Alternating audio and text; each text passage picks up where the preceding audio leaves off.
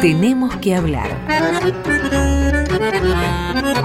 Idea y conducción, José Núñez. Muy buenas noches. Hoy tenemos que hablar del G20. Hay dos razones específicas y una razón más general para hacerlo. La razón específica más inmediata es que, como muchos de ustedes saben, a fin de año, por primera vez, el G20 se va a reunir en nuestro país y la Argentina va a ocupar la presidencia de este organismo internacional.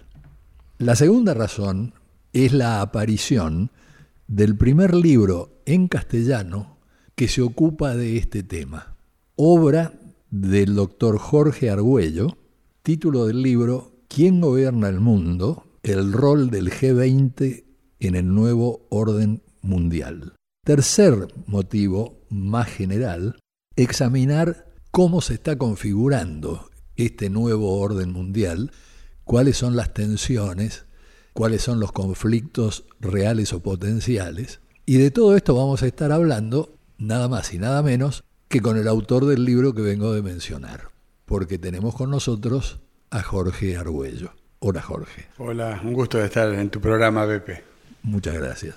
Les quiero contar que Jorge Argüello es abogado, fue dos veces diputado nacional, fue convencional constituyente, representante permanente ante las Naciones Unidas, embajador en Portugal primero y en Estados Unidos después, y combina una amplia experiencia política con una larga experiencia diplomática. Y este va a ser uno de los temas que me va a interesar abordar con él, la relación entre política y diplomacia. El G20 es un organismo internacional creado en 1999 como respuesta a la crisis de 1997 a la crisis asiática de 1997 y a sus secuelas. Fue imaginado como un foro para la comunicación estratégica entre los países desarrollados y los países emergentes. Con 19 miembros, no 20, el vigésimo miembro la Unión Europea. Estos 20 elementos que componen el G20 dan cuenta de dos tercios de la población mundial y de tres cuartas partes del Producto Bruto Interno Global. Hay exclusiones notables, sin embargo. No están representados los países nórdicos. Y por algún motivo que seguramente Jorge va a poder explicar, tampoco está representada España. Nosotros en un programa anterior con Roberto Russell, hablamos de la trampa de Tucídides. La trampa de Tucídides tiene que ver precisamente con lo que planteaba este primer gran historiador en el siglo V antes de Cristo en el curso de las guerras del Peloponeso entre Atenas y Esparta. Él participó, por suerte para la posteridad, fue herido y tuvo que retirarse y pudo escribir esta historia. ¿Cuál es la llamada trampa de Tucídides? Bueno, la idea de que si hay una potencia dominante y se tiene que ver con una segunda potencia que comienza a crecer y a alcanzarla, es casi inevitable una confrontación, es casi inevitable una guerra como la que ocurrió entre Esparta y Atenas. Muchos años después, Graham Allison, profesor de Harvard, hizo un estudio muy importante analizando los últimos 500 años y tratando de determinar situaciones análogas a las que había considerado Tucídides. Él y sus colaboradores aislaron 16 casos. De estos 16 casos, 12 terminaron en guerra. El tema lo introduzco no solamente porque lo tratamos en un programa anterior, sino porque una de mis preguntas guías va a ser hasta dónde organismos como el G20 están en condiciones de librarnos de la trampa de Tucídides. Hasta donde también las corporaciones transnacionales son ajenas al funcionamiento de estos organismos.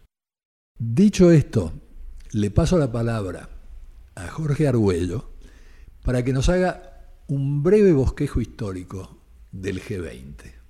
Bien, a ver, en, primer lugar yo pondría composición, tema del día, como título, el G20 es hijo de las crisis financieras, algo que acabas de, de insinuar con claridad y ciertamente pienso que es así. Para poder hablar de la génesis del G20 es preciso remontarnos a bastante antes de 1999, que es como bien decías recién, se formaliza el, G20 como, entidad. Yo me iría a 1973. 1973 eh, era otro mundo, obviamente. Richard Nixon todavía era el presidente de los Estados Unidos, la potencia hegemónica por excelencia, dueña y depositaria de las reglas eh, que regían el sistema de, decisiones globales y además dueño de la emisión de los dólares. Recordemos que un par de años antes Nixon había abandonado el patrón oro. El shock Nixon. Exactamente, 1971, con lo cual la moneda de reserva pasa a ser el, el dólar, con todo lo que implica tener la potestad de imprimir dólares a voluntad, ¿no? sobre todo manejar la tasa del, Tesoro de los Estados Unidos, manejar los flujos financieros internacionales. Pero el mundo estaba en una suerte de stagflation, o sea, estancamiento con inflación, porque estábamos todavía eh, atravesando la crisis petrolera. Eh, los, más grandes que nos estén escuchando recordarán que a comienzos de la década del 70 los países árabes pusieron en marcha algo que se llamó el embargo petrolero, hicieron una suerte de lockout eh, con el precio del crudo que se disparó y a partir de, esto eh, el mundo entró en una etapa de alta inestabilidad. En este contexto se juntan un día, en abril de 1973, en la biblioteca de la Casa Blanca, cuatro personas. El ministro de Finanzas del Reino Unido, el ministro de Finanzas de Alemania, entonces Alemania Occidental todavía, el ministro eh, de Finanzas de Francia y el secretario del Tesoro de los Estados Unidos. Ahí se forma, para empezar a jugar con las letras, lo que después se va a reconocer como el G4. Se lo llamó The Library Group, porque era una serie, fueron una serie de reuniones que los cuatro eh, secretarios o ministros de finanzas de estas cuatro potencias regularmente mantenían en la biblioteca de la Casa Blanca en Washington. Eh, ¿De qué hablaban? Bueno, de la crisis. Hablaban de la crisis, hablaban de las distintas alternativas y circunstancias que sacudían el tablero internacional. A los tres años, el G4 se había convertido en G7, porque se había incorporado Japón, que era una potencia emergente, que escapó a, la tesis de Tucídides, por cierto, y no llegó a ningún tipo de confrontaciones, sino que fue desvaneciendo su impronta aparentemente, en principio, poderosísima, y ha eh, pasado a, ocupar un, rango, no de segundo nivel, pero digamos ha perdido la envergadura que tenía potencialmente en aquel momento. Bueno, se suma Japón, se suma Italia y se suma Canadá. Y se conforma lo que hasta el día de hoy se conoce como el G7. El G7 es la, eh, es la, es la sigla que resume a las siete potencias económicas que acabo de mencionar, Estados Unidos, el Reino Unido de Gran Bretaña, Francia, Alemania ahora unificada, Japón, Italia y Canadá.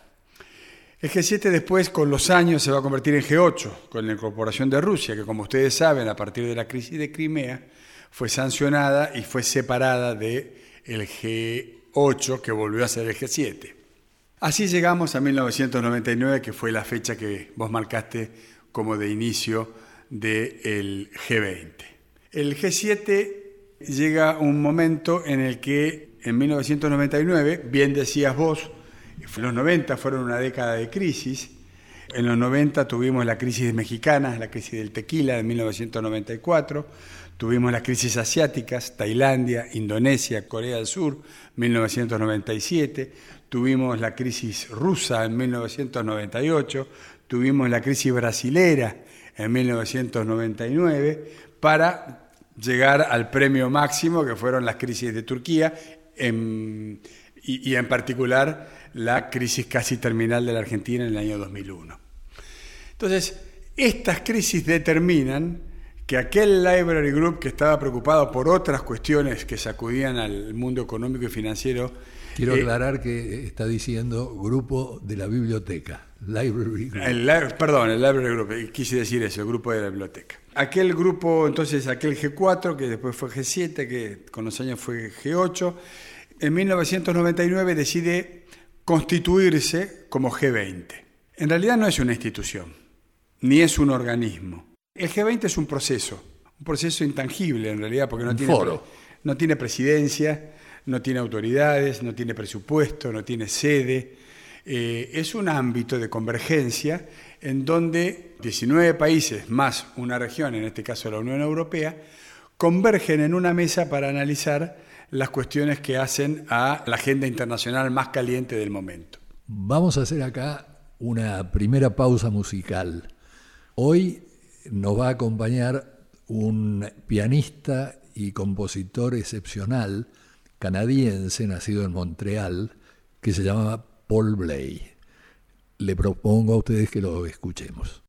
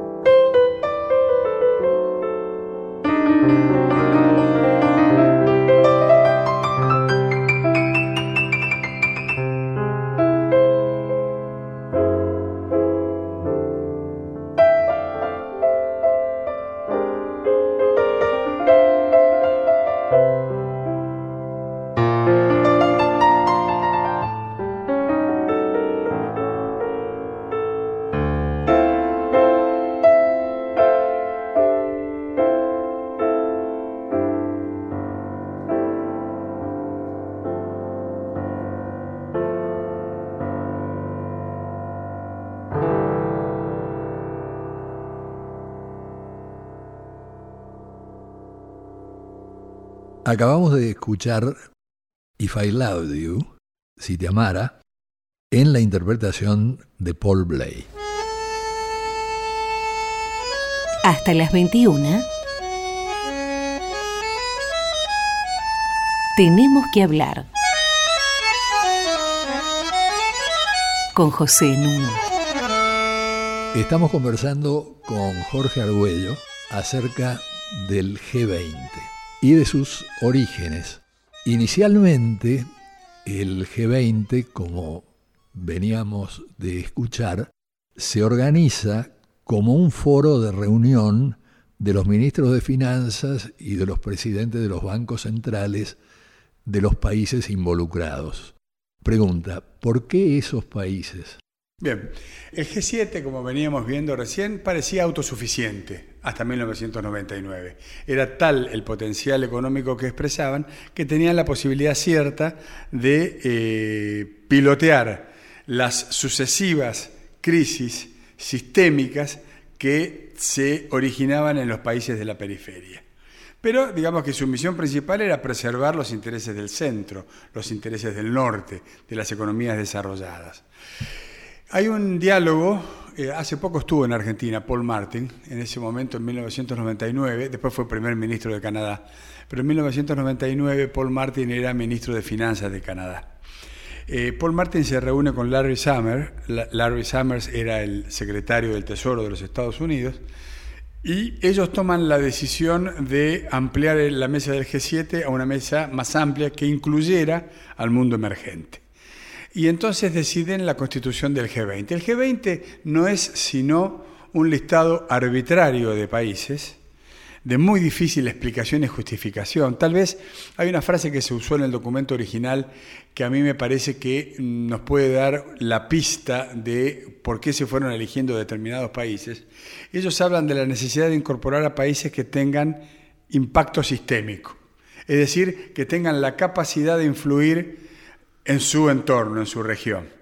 Y si uno piensa que de América Latina hay tres países, que son México, Brasil y Argentina, rápidamente puede decir encaja, digo, me cierra, porque México, Brasil y Argentina ciertamente son tres países que tienen impacto sistémico en la región. No es baladí lo que pasa en estos países eh, y, tienen una voz y una presencia que eh, puede liderar otras, otras situaciones. Entonces, se constituye así la mesa del G20. Por África hay un solo país, que es Sudáfrica, y a lo largo de estos 20 años no se ha modificado esta situación. Se constituyen 19 países, eh, quería decir entonces, y se decide la incorporación de la Unión Europea. Por lo tanto, España, yendo a tu reflexión inicial, Pepe, se queja pide estar porque su producto bruto lo amerita y se le dice, bueno, pero ya estás representada en eh, la Unión Europea. Entonces España plantea los casos de Italia, los casos de Alemania, de Gran Bretaña, etc. Y eh, se convierte en una especie de invitado permanente. Por eso el Reino de España participa de todas las cumbres que se hacen del G20, aunque no es titular de la membresía plena. Ah. Los países del G7 participan individualmente, pero a la vez el G7 no se ha desarticulado. De manera tal que yo creo que es eh, fácilmente deducible que dentro del G20, por la forma en que está estructurado, hay como dos bandos. Está el bando de lo que en inglés se llama los rule makers y está el bando de lo que en inglés se denominan los rule takers. Esto quiere decir, está el grupo de países que hacen las normas, y normalmente las hacen a su medida, y el grupo de países que siguen o acatan las normas. ¿Y por qué pasa esto?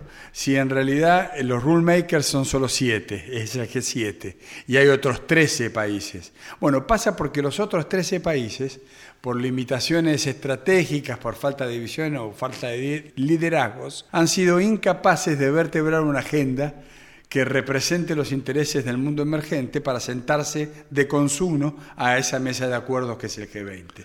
Lo que no es una novedad total, porque la OMC, la Organización Mundial de Comercio, tiene 140 miembros con derecho de voto, pero desde que existe jamás se tomó una votación. justamente porque corrían el riesgo los grandes jugadores de ser superados numéricamente por los otros. Así es.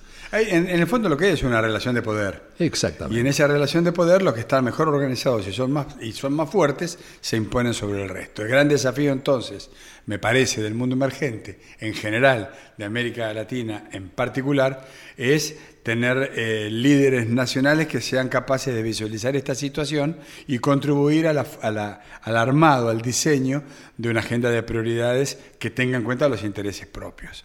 Bueno, el G20 funciona entonces a partir de 1999, como bien dijiste Pepe, a nivel de ministros de finanzas y presidentes o gobernadores de bancos centrales, hasta que llega una crisis nueva que ya no es una crisis que se origina en la periferia y que es contenida desde el centro, sino que explota en el corazón mismo del norte, explota en el centro, explota en Wall Street, que es la crisis de las hipotecas subprime. Esta nueva crisis financiera internacional habrá de cambiar todo el sistema de juego dentro del G20. O sea que a partir del 2008, George Bush convoca a los jefes de Estado para que formen parte de la reunión del G20. Hay una anécdota interesante, me parece. En ese año 2008 se inauguró un nuevo edificio de la prestigiosa London School of Economics y asistió la reina Isabel II y le preguntó a uno de los profesores, ¿cómo es que ustedes no vieron venir esto que está ocurriendo? Y el profesor le dijo, bueno, usted sabe, señora, en cada etapa alguien confía en otro y cada uno cree que hace lo que es correcto. Y ella le dijo, pero eso es horrible. Tenía, por otra parte, un interés personal, porque la casa de Windsor perdió 47 millones de dólares en esa crisis. Lo interesante, me parece a mí, para, para marcar acá, es que había muchas advertencias. No es que había pocas advertencias. Justamente en el contexto de la crisis que vos venís de mencionar en 1999, del año de crisis que venís de mencionar, una revista muy tradicional financiera que se llama Euro Money, Euro Money, sacó un editorial en que decía, el mundo enfrenta la peor crisis desde 1930 y nadie tiene una solución para los problemas y menos que nadie el Fondo Monetario Internacional. Pero lo curioso e interesante es que el Fondo Monetario Internacional produjo dos informes en los que advertía que el mundo económico se le estaba yendo de las manos. Reconocían lisa y llanamente que no entendían la dinámica del nuevo sistema que estaba eh, surgiendo y que esto hacía que los reguladores fueran superados por las instituciones financieras.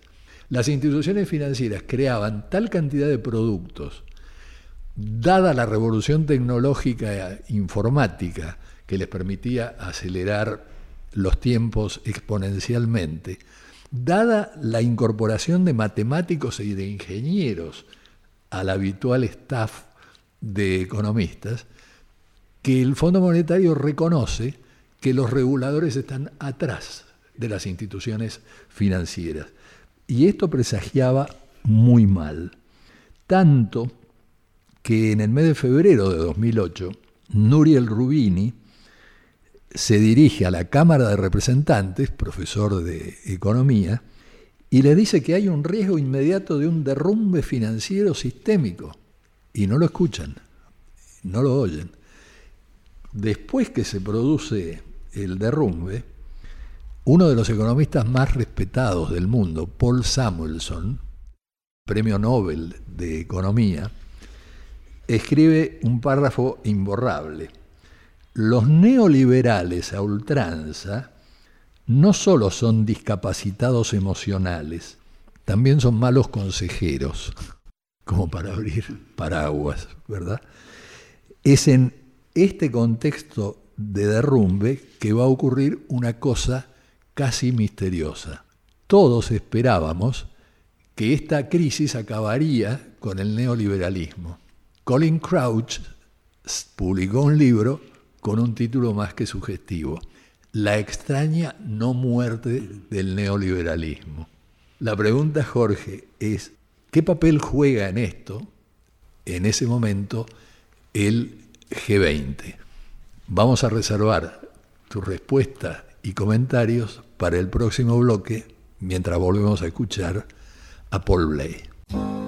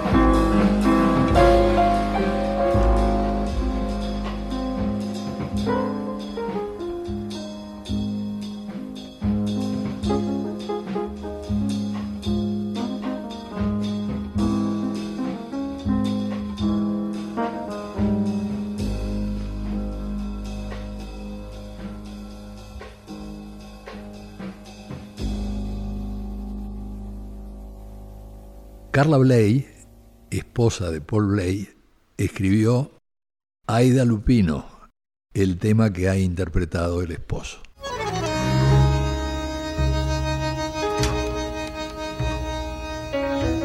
Seguimos en Tenemos que hablar con José Nuno. Estoy dialogando con Jorge Argüello, acerca del G20 y del libro que acaba de publicar sobre este tema. Les quiero recordar que se pueden contactar con nosotros dirigiéndose a tenemos que hablar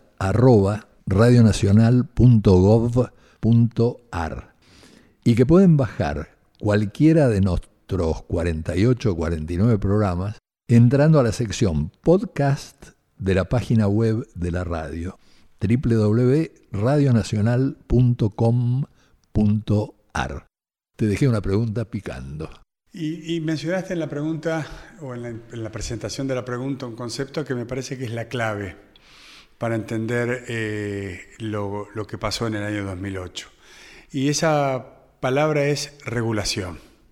En realidad lo que el neoliberalismo imperante en esos años hizo fue desregularlo todo Después de la crisis del 29, Estados Unidos adoptó una legislación, hay una ley que se llama la Stigall-Glass Act. Que es, una ley de bancos. Claro, que es la ley que regula la actividad financiera en los Estados Unidos. Esta ley fue derogada nueve años antes por el presidente Bill Clinton, nueve años antes de la crisis del 2008. Fue promulgada en 1933. que resulta de la depresión. Correcto. Entonces, fíjate qué sintomático, ¿no? Eh, a fines de los 90 se eh, eh, reemplaza la ley, se la elimina y nueve años después explota la burbuja financiera en Wall Street. En realidad la consigna era desregular para facilitar el camino para la colocación de los productos que no todos los días se inventaban. No es que se inventaban los productos y los productos nuevos desbordaban la capacidad regulatoria del Estado, sino que el Estado decide la no regulación, seguramente influidos por los nuevos productos financieros que, todos los días nacían y nacen, y esta falta de regulación es lo que genera el descontrol, que genera la burbuja que termina explotando. Y les explota en la mano precisamente a, eh, a, los dueños de este poder central en el corazón de Manhattan. Quiero hacer eh, dos acotaciones.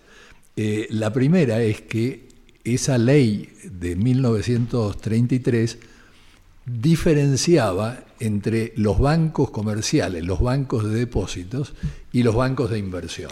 O sea que los fondos depositados en un banco corriente no podían ser usados para inversión especulativa.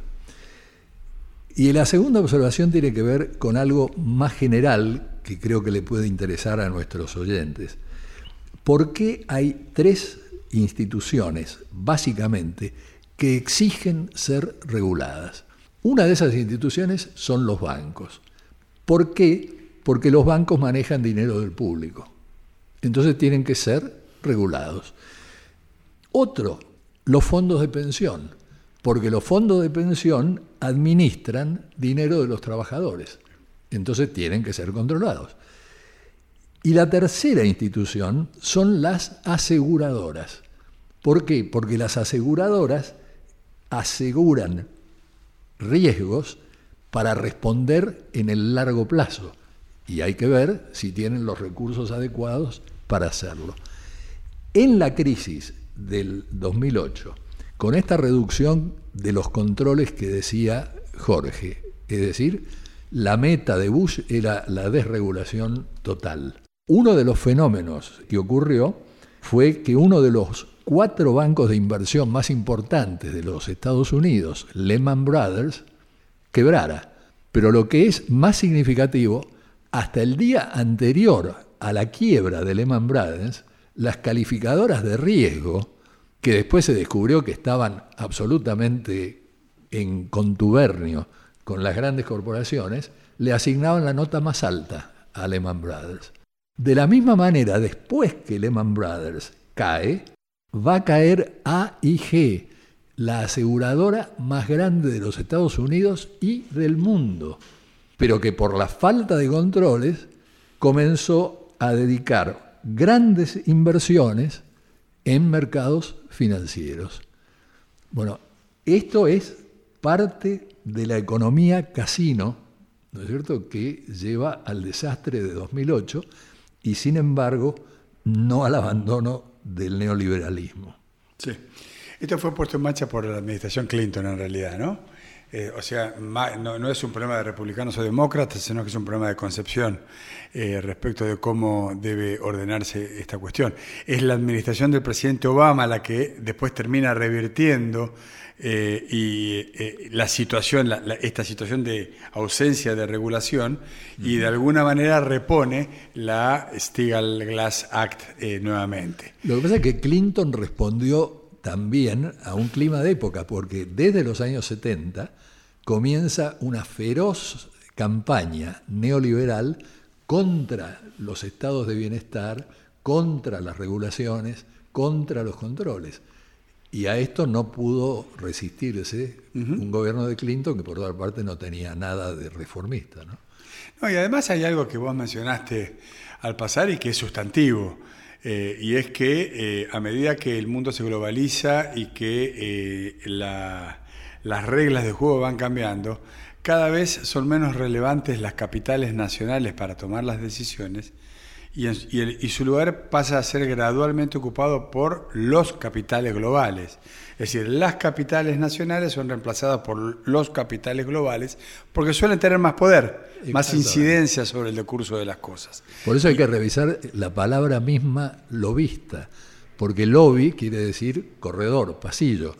Entonces, los lobistas han sido designados así porque eran representantes de las empresas que esperaban a los políticos en los pasillos, a los funcionarios, para tratar de influir sobre ellos.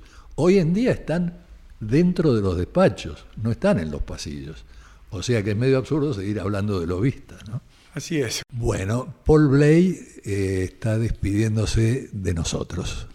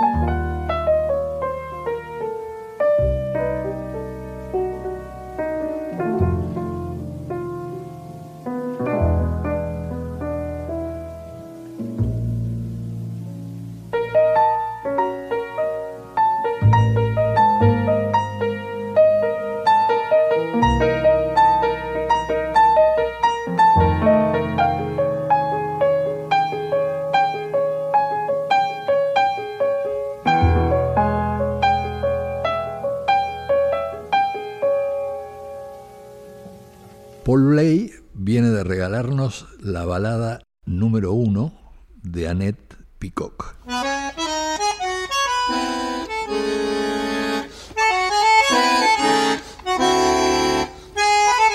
Seguimos con José Núñez. Estoy conversando con Jorge Argüello acerca del G20 y su próxima reunión en nuestro país. Ha habido siempre una discusión, siempre digo desde el 2008, por lo menos, y es si es que el G20 complementa a las Naciones Unidas o el G20 es un competidor de las Naciones Unidas. En este segundo caso, lo que se acentúa es que el G20 no tiene 193 miembros como tiene Naciones Unidas. Entonces, ¿de qué se trata? ¿De la eficacia de lo que pueda hacer el G20 frente a su falta de legitimidad? ¿O tiene legitimidad porque es otra cara de Naciones Unidas más expeditiva? El G20 no es una cara más de las Naciones Unidas. Yo estuve trabajando en Naciones Unidas como embajador de nuestro país durante cinco años y medio. Conozco bastante ya, después de cinco años uno aprende a entender cómo funciona el sistema de toma de decisiones. Y en este contexto me parece que la mejor respuesta que puedo darle a tu pregunta, Pepe, es contarte una anécdota que, eh, es, que es con la que arranco el libro eh, de quién gobierna el mundo.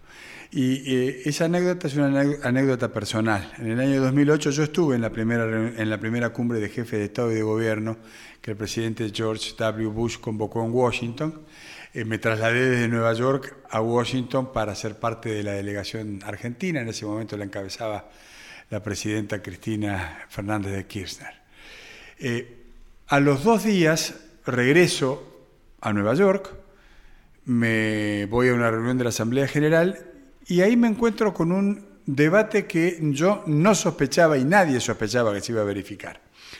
Distintos embajadores, colegas de distintos países del mundo y de distintas regiones pedían la palabra para protestar y pedían que se les respondiera por qué razón se está, en todos los diarios del mundo se hablaba de la cumbre de jefes de Estado del G20, decían ellos, cuando aquí está reunido el G192 en donde cada país tiene un voto y es el lugar donde naturalmente deben encauzarse los tópicos que conforman la agenda del G20 que está restringida a 20, a 20 actores y que se había reunido dos días antes en Washington. Digo G192 porque en ese momento todavía no habíamos votado el nacimiento de un nuevo país que, era, que fue Sudán del Sur pocos años después. Hoy, como bien decías vos, los países miembros de la Asamblea General de la ONU son 193. Y cuando yo escuché aquel debate, claro, si uno saca la cuenta, dice 192 menos 20, te daba 172 países quejosos, que eran los que estaban afuera, los que decían por qué ustedes sí y nosotros no. Y esto tiene que ver con lo que decía hace un rato. El G20 es una decisión arbitraria, es un ejercicio de reconocimiento recíproco. 20 actores deciden que el número es 20 y que los 20 son fulano, sutano, mengano y perengano, y no todos los otros que podrían ser. Lo que pasa es que estos 20 resumen el 85% del Producto Bruto Mundial. Resumen las dos terceras partes del comercio planetario.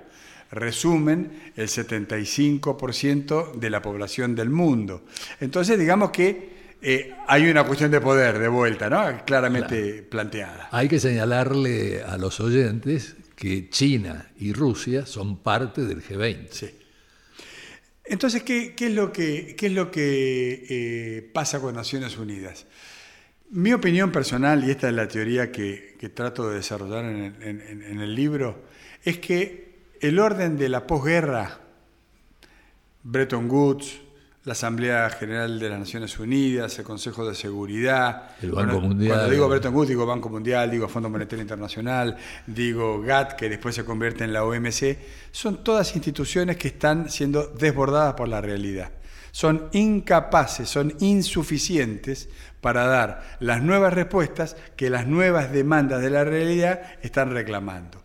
Y entonces ahí aparece, de hecho, no de derecho, de hecho, aparece algo que se llama G20 y que no es sino una, un instrumento transicional, absolutamente transicional. En pocos años el G20 va a haber dejado de existir.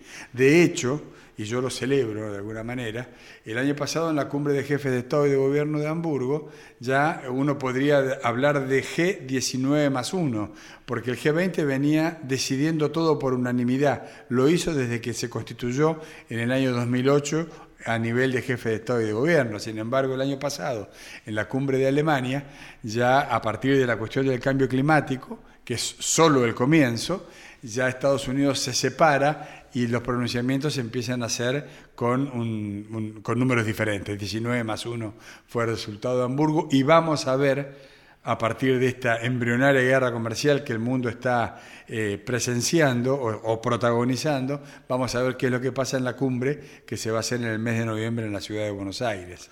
¿Qué te parece que hubiera dicho tu sí desde Trump? a ver, yo, yo vi todo el proceso de Trump eh, desde adentro, digamos. Eh, antes de vivir en Estados Unidos, como embajador ante la ONU en Nueva York y ante la Casa Blanca en Washington, yo viví en mi adolescencia en Estados Unidos, pero no viví ni en Washington ni en Nueva York. Viví en lo que eh, los americanos llaman the Deep US, o sea, el Estados Unidos profundo. Yo estudié en Indiana, es un farmer state, es un estado del medio oeste eh, es el estado donde probablemente Donald Trump ha sacado la mayor cantidad de votos a su favor. Es el estado donde todo el mundo sabía que por lo menos ahí, aunque perdiera a nivel nacional, Trump iba a ganar. Es un estado conservador, eh, cristiano, eh, donde hay inclusive hasta pocos negros, ¿no? pocos latinos, son, son los blue collar, digamos. ¿no? En estos estados era fácilmente perceptible el hartazgo que había del establishment político. Los Bushes, los Clinton, eh, este, este, esta, esta, esta, suerte de tomar para vos, dámela a mí, del juego del poder en los Estados Unidos. Incluso después con Obama. incluso después con Obama, claro, claramente, sí.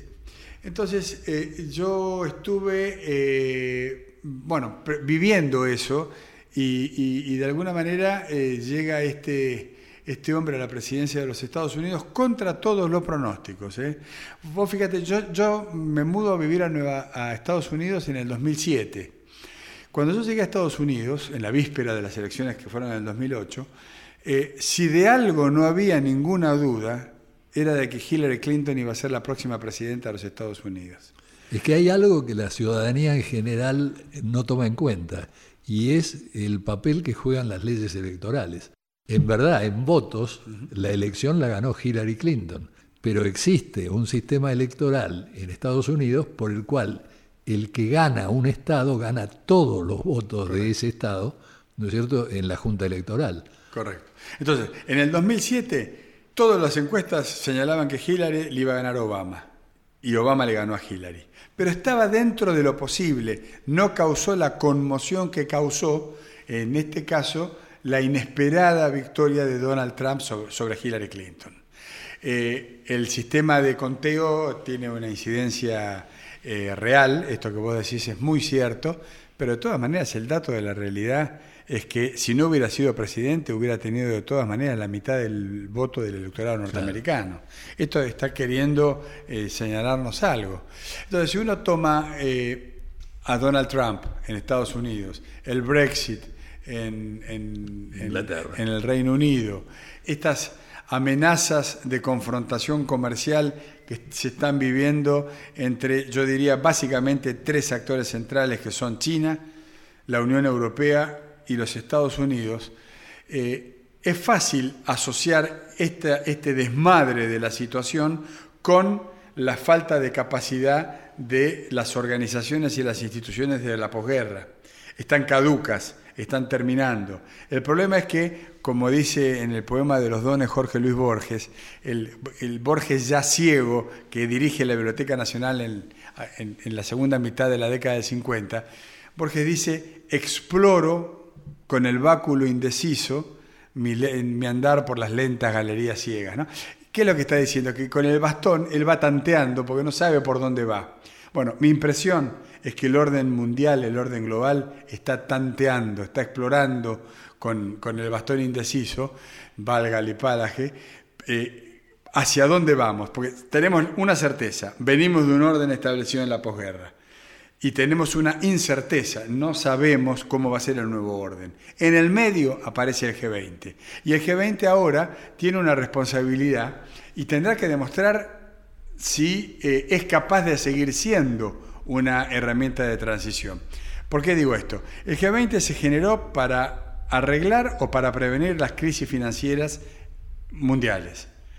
Pero ahora mm, la amenaza principal son las guerras comerciales, no las crisis financieras. Entonces el G20 tiene que convertirse en un actor político capaz de conducir la situación de preguerra comercial que el mundo está viviendo. Porque la OMC no puede.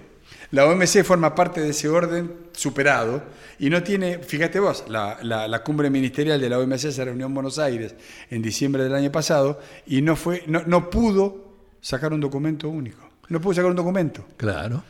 Ahora, a la vez, eh, están quienes afirman que el G20 actúa como punta de lanza de una organización como por ejemplo la OSD.